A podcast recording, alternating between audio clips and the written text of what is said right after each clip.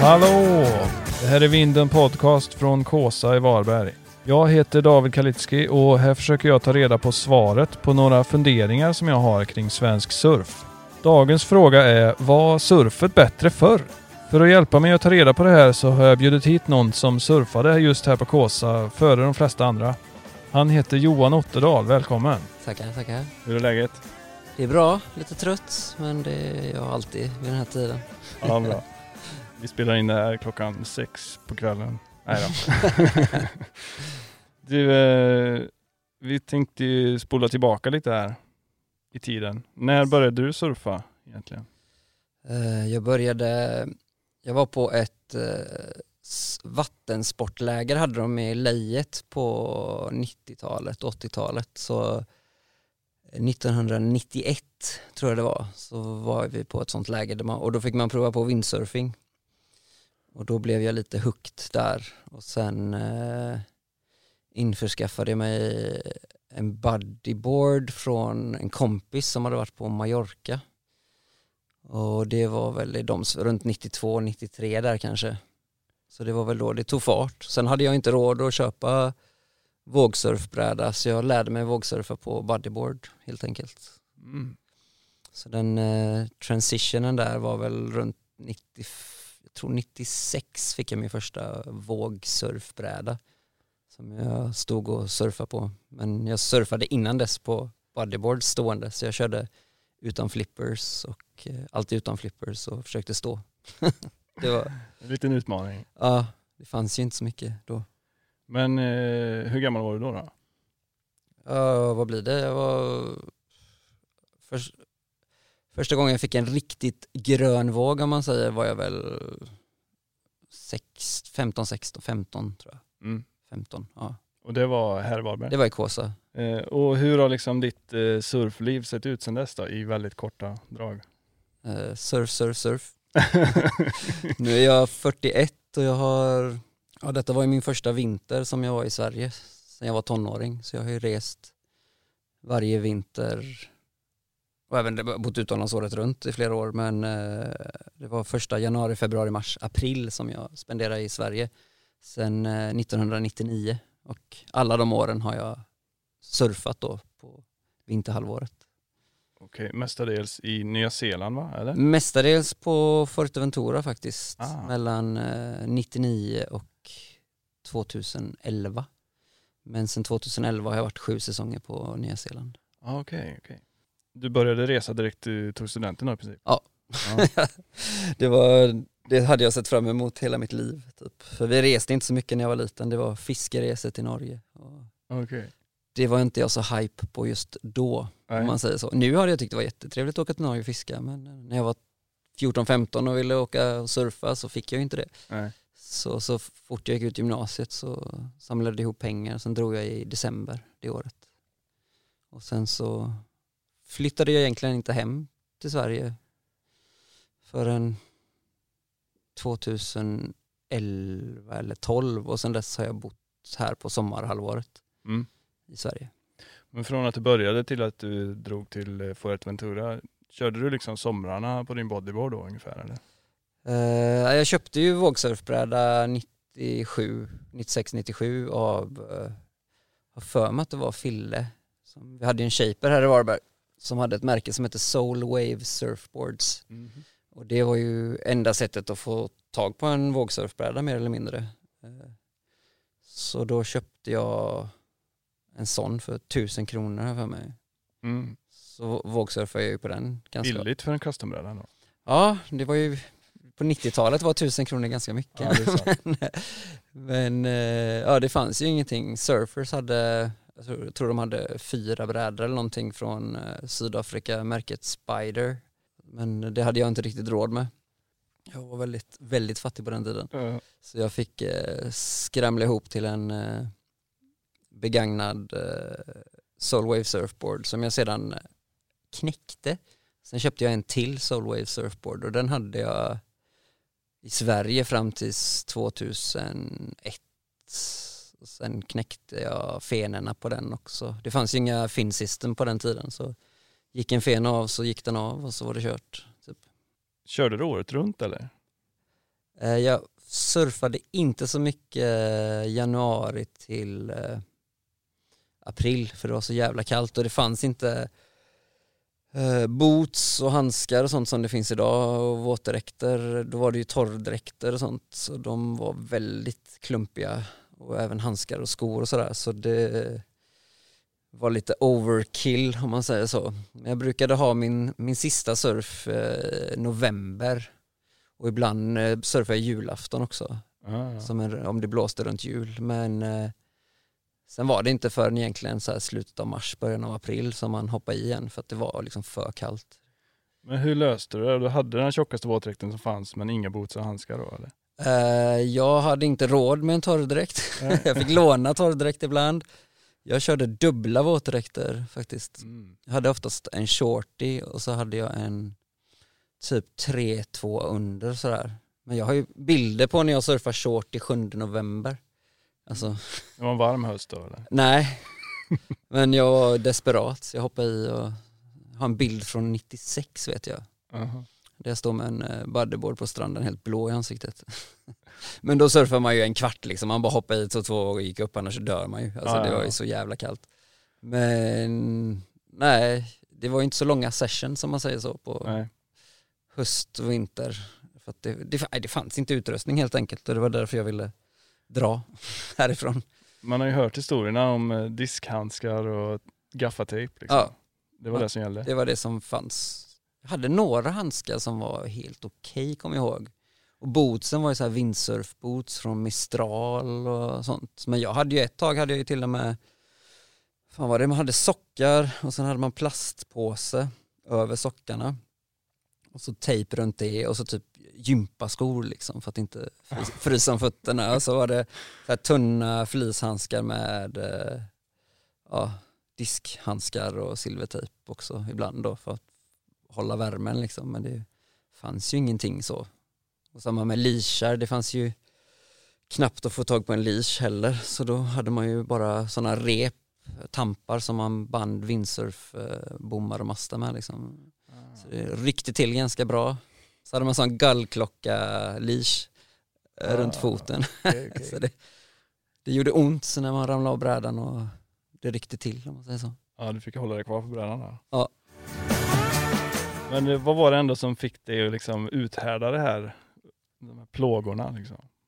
Jag vet inte, det har varit en dröm sen jag var, jag har varit besatt av Hawaii sen jag föddes av någon konstig anledning. Vet inte varför. Och sen eh, började jag samla på Beach Boys-plattor när jag var typ 11.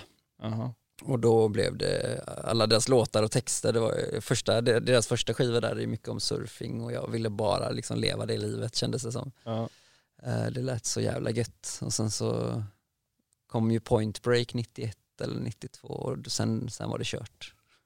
Men eh, när du stod med diskhandskarna och huttrade, du kände liksom aldrig vad, vad är detta? Nej jag kände mig som kungen av världen. Ja, det var ju, så? Ja det var ju, för det var ju så, det fanns ju ingen som, så, så- alltså det var ju, man var ju själv.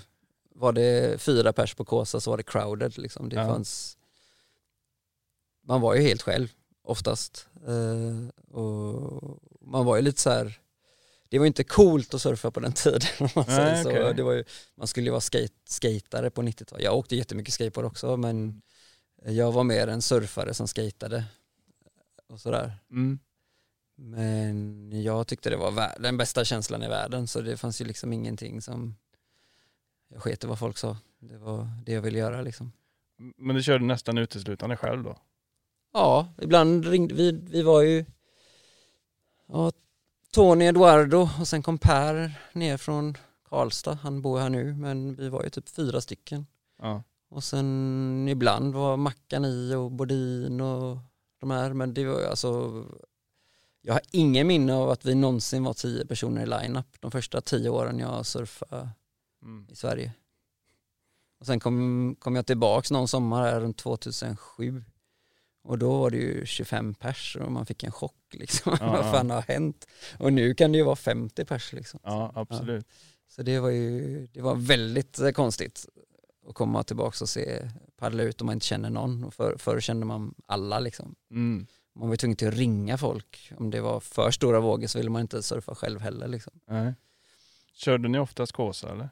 Det, ja, det var faktiskt på... Då så hade vi inte börjat, eller jag surfade fästningspiren 98 eller 99 första gången. Och sen surfade jag den väldigt mycket efter det, men där surfade jag bara själv. Mm. Och sen eh, Kåsa var det alltid på väst-nordväst. Och Lejet var det ju ingen som surfade träningsläge. Nej. Jag tror vi långboardade där två gånger på 90-talet men tyckte den var alldeles för långsam. Så Ja. eh, det var väldigt sällan. När ni körde då, i allra första början, hur... eh, För jag menar, det fanns ju inte direkt några appar och vindprognoser att snacka om liksom. Nej, Kollade ni eh, 407 407? på text-tv. Ah. Det var, det var, den, de hade ju tredygnsprognos. Ah, ja, ja. Det var, det var det. Och sen morgon eh, P1 hade någon sån Kustväder. kustväder, sex på morgonen typ. Det var det vi hade, that's it. och då eh, hade, samlades man och så såg man på någon surffilm som någon hade fått tag på så käkade man pizza och förberedde liksom Ja. ladda järnet. Och det här var ju innan SUP och det fanns ju inte SUP, det fanns inte kitesurf eller foil, ingenting sånt. Så det var ju vågsurf eller windsurf, that's it. Så alla var ju stoked liksom Ja, ja. att eh, dra åt olika håll. Men det var, det var en härlig känsla på något sätt. Var ni fortfarande lite outsiders då bland windsurfarna? Ja, ja, de tyckte vi var galna. Okej. Man kan ju inte vågsurfa i Sverige liksom. Nej, ju, tyckte till och med windsurfarna. Ja. Men det kom ju en svensk surffilm där på 90-talet som heter Home and Away Aha.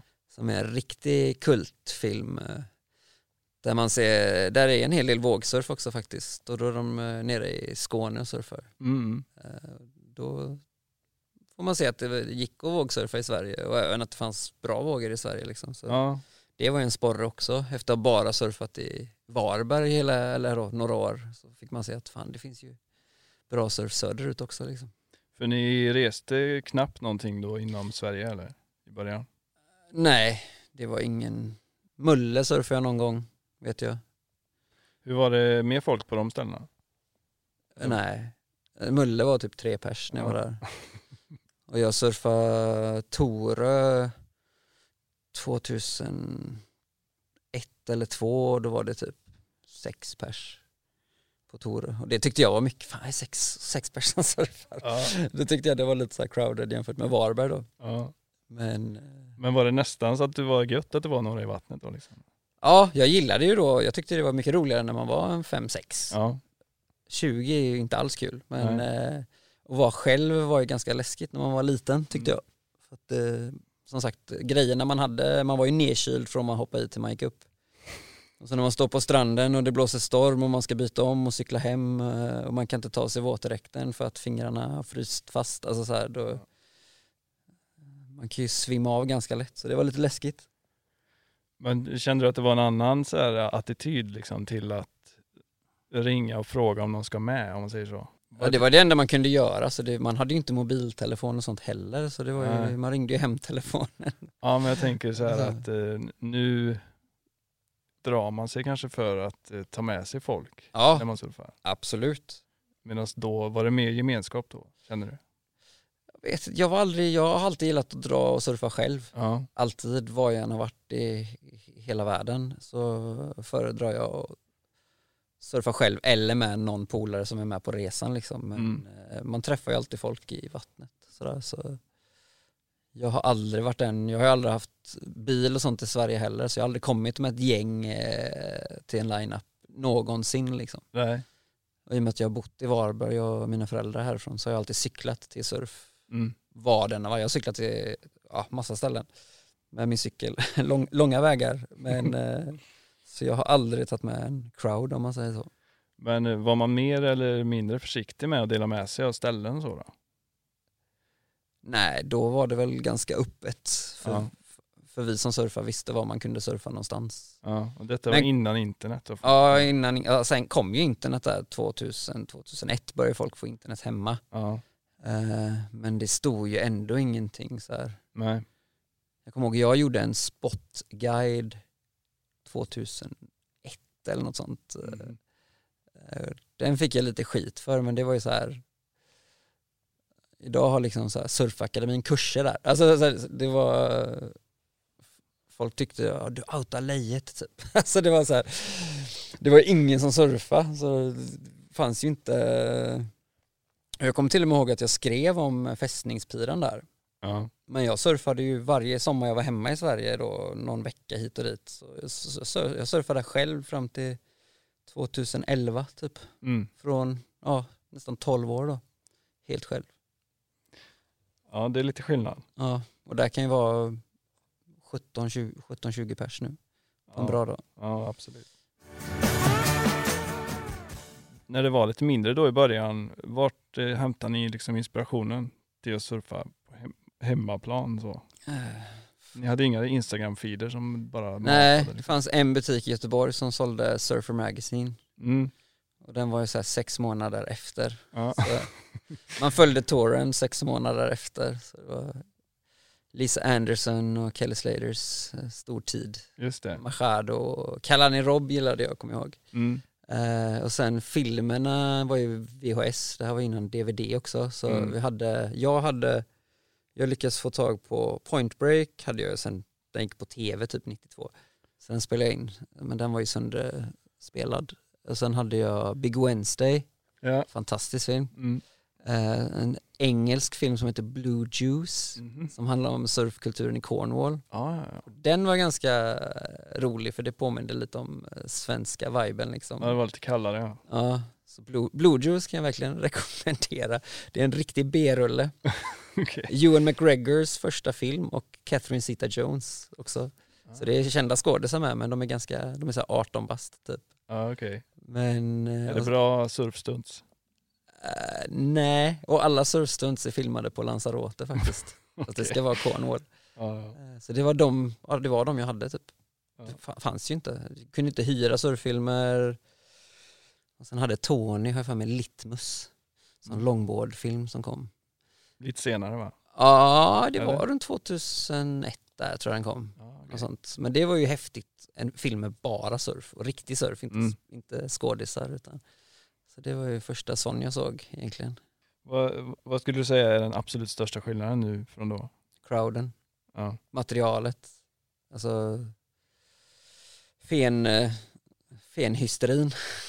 då, då fanns det tre fener liksom och när FCS släppte Fin, fin System då var det också så här, det var, det var den här G5 eller vad den hette, G3, G5, that's it. Det fanns svarta fener Eh, och nu är det en hel djungel och det är massa olika Fin-system och, och samma med leashar. Det fanns ju inte många märken som hade leashar och, Nej. och brädor också. Det var longboard, minimal eller shortboard. Ja. Fish var jättesvårt och fish och twin fins och sånt gick nästan inte att få tag på. Nej. För att det, eller midlengths och sånt, single fins gick inte att få tag på på jättemånga år. Det kom väl en liten boost där i mitten av 2000-talet för Ja, retrobrädor. ja men typ 6-7 år sedan Mm. kom det en sån. Och nu är det ju lättare att få tag på sådana än shortboards. Ja, lite så. Men eh, ja, det är klart att utrustningen och mängden folk har förändrats. Tycker du att attityden i vattnet har förändrats mycket också? Ja, nu, nu känns det liksom inte som att man är en eh, del av en community längre som man var förr. Förr var man ganska, även när man reste runt i världen då på 2000-talet så kände man sig så här ganska, jag vet inte, som att man tillhörde en, eh, en kultur mer. Eh, Det var liksom, ja men de, de där, är sur, där är surfarna liksom och Mm. där är skaterna och där är punkarna. Nu är det lite mer så här att, ja men det är så här jag vet inte. Är De, de som spelar eh, tennis, golf och paddel och alltså så här, det är va- vanliga svenssons som eh, surfar nu och det är helt normalt att dra på en två veckors eh, resa med La Point till eh, Portugal eller någonting. Det är liksom nästan alla man pratar med har liksom, ja ah, men vi var på, på en surfsemester en gång. Det var Ja. liksom ingenting och för 15 år sedan så, va surfar du? Men det kan man väl inte göra? Alltså det var så här, och nu är det hur normalt som helst. Att, och det har blivit lite tråkigt på ett sätt. Mm.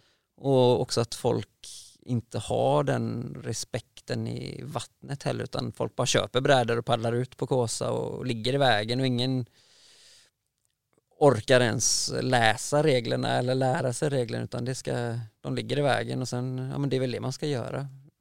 De kan inte ens se en YouTube-video liksom för att det Mm. Tre minuter, det tar för lång tid. Jag vet inte, jag har väldigt svårt för crowds nu för tiden. Jag undviker det så gott det går. Jag tänkte på det, att utvecklingen har gått framåt hänger ju lite ihop med kan man säga att det har blivit mer populärt. Absolut. Men saknar du ändå den tiden så pass mycket att du skulle kunna liksom offra det andra, förstår du vad jag menar? Ja, jag hade lätt åkt tillbaka 20 år om jag hade kunnat. Och kört på Soulwave. Ja. Alla dagar i veckan. ja. Utan crowd. Ja. Lätt. 100%. Crowds är det värsta jag vet. Jag avskyr crowds. Förr så tyckte jag att, förr var ju crowds i Sverige var ju 10 pers. Det räknades ju som crowded. ja. Och, och då, då gillade jag crowds. Mm.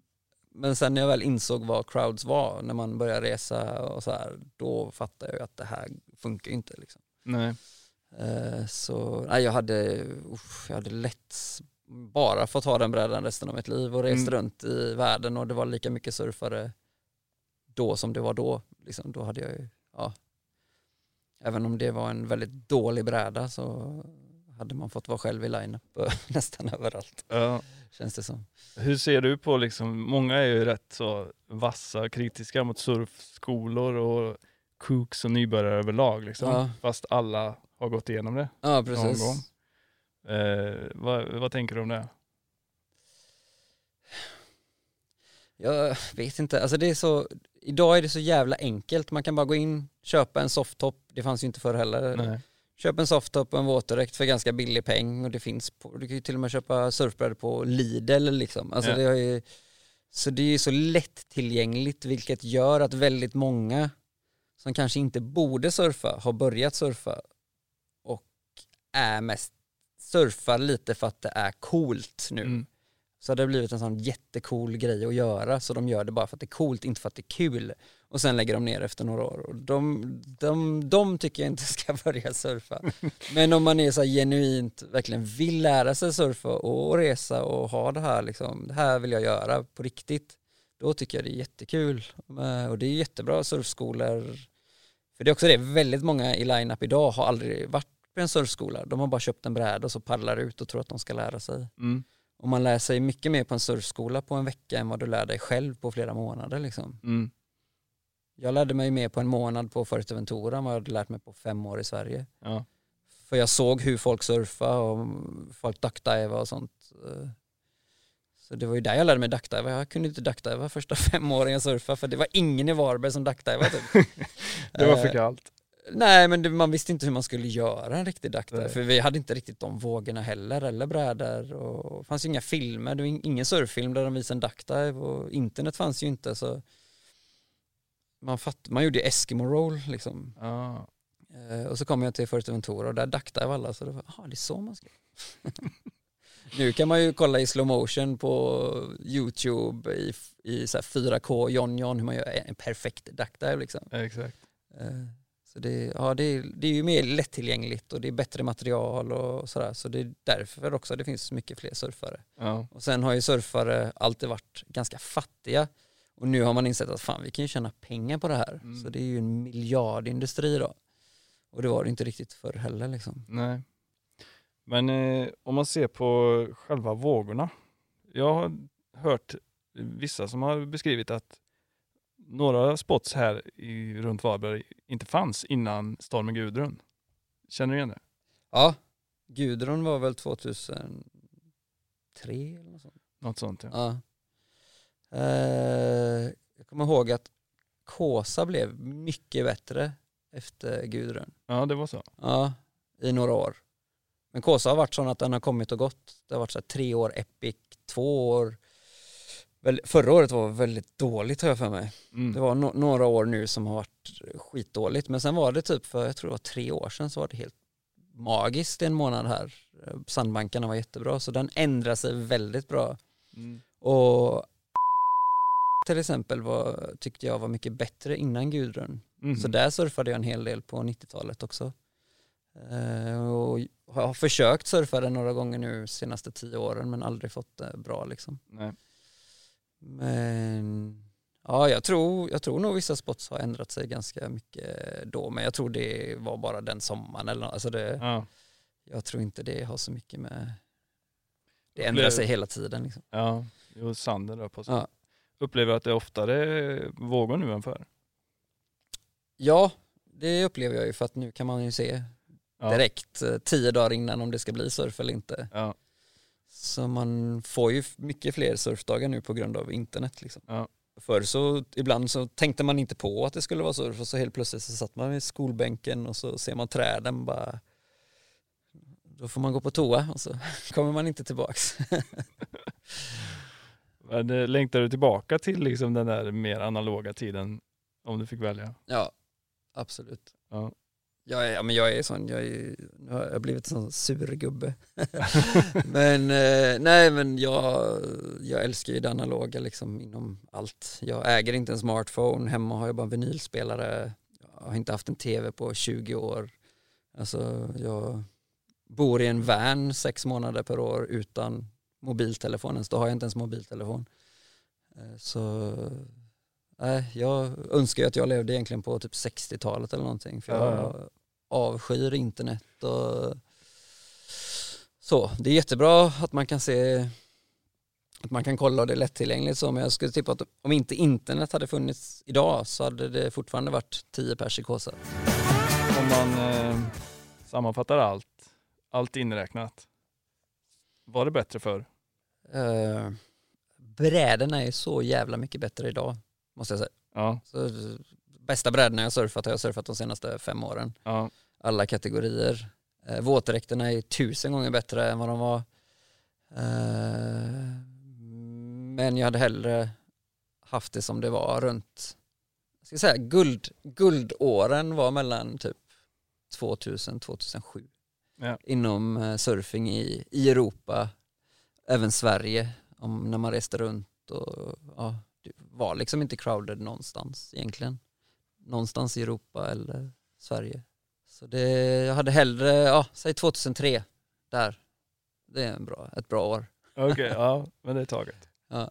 Du, eh, innan du får gå tänkte jag vi skulle leka en lek. Yes.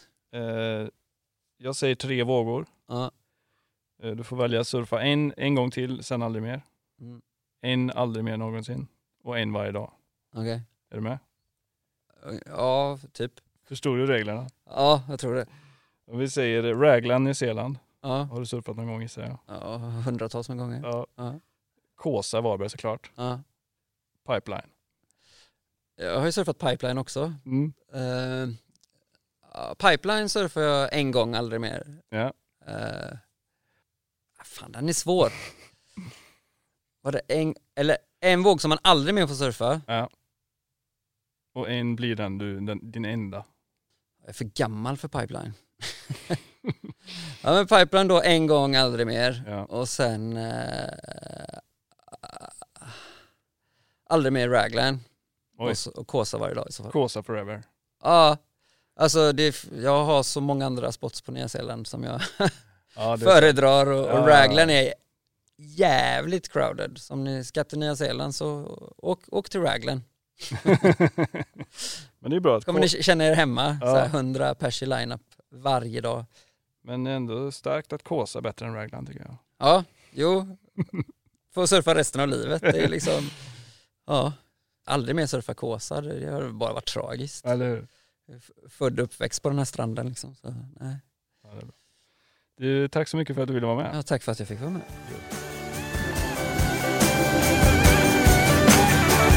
Det här var Vinden Podcast.